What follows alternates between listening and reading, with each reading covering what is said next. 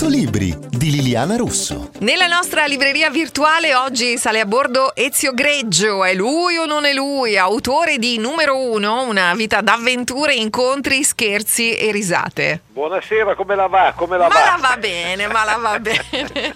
Ciao Ezio, ho perso il conto. A che quota sei con i tuoi libri? Sono 5, 6? Quanti sono? Eh, credo che sia il quinto o sesto, adesso ho perso un po' il conto, però insomma va bene, va bene, insomma, uno ogni tanto aiuta no? Eh, a, a, a, ricordare tutto quello che ho combinato durante la mia carriera e poi sai questo è un periodo anche complicato, veniamo da il covid, c'è la guerra, vai a fare il pieno della benzina e ti viene un ictus, eh, arriva la bolletta del telefono, eh, scusa, del, del gas e della luce, pure quella del telefono e ti viene un infarto, insomma, e quindi forse qualche momento di rilassatezza leggendo un libro che ti diverta, che ti faccia ridere ci vuole. È vero, è vero, questo fa ridere dall'inizio alla fine, però a proposito di numeri uno, in quasi mezzo secolo di carriera, pensa come passa il tempo Ezio. Porca miseria, eh, dimmelo un'altra volta e attacco.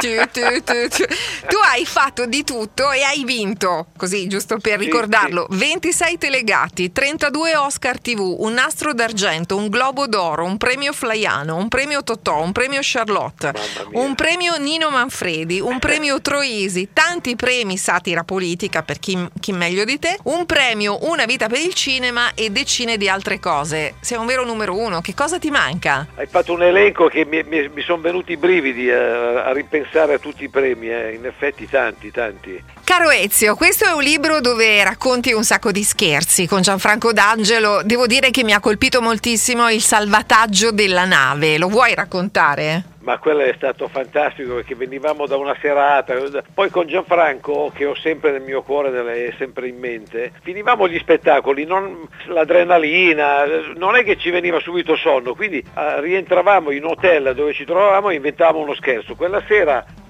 ci viene un'idea, guardiamo nell'elenco telefonico, scegliamo un numero di una famiglia che stava sul porto, una via sul porto di Olbia e chiamiamo e Gianfranco si finge il comandante di una, di una nave nave dicendo che la nave era in avaria, non si vedeva il porto, stava chiamando dal telefono a gettone sulla nave.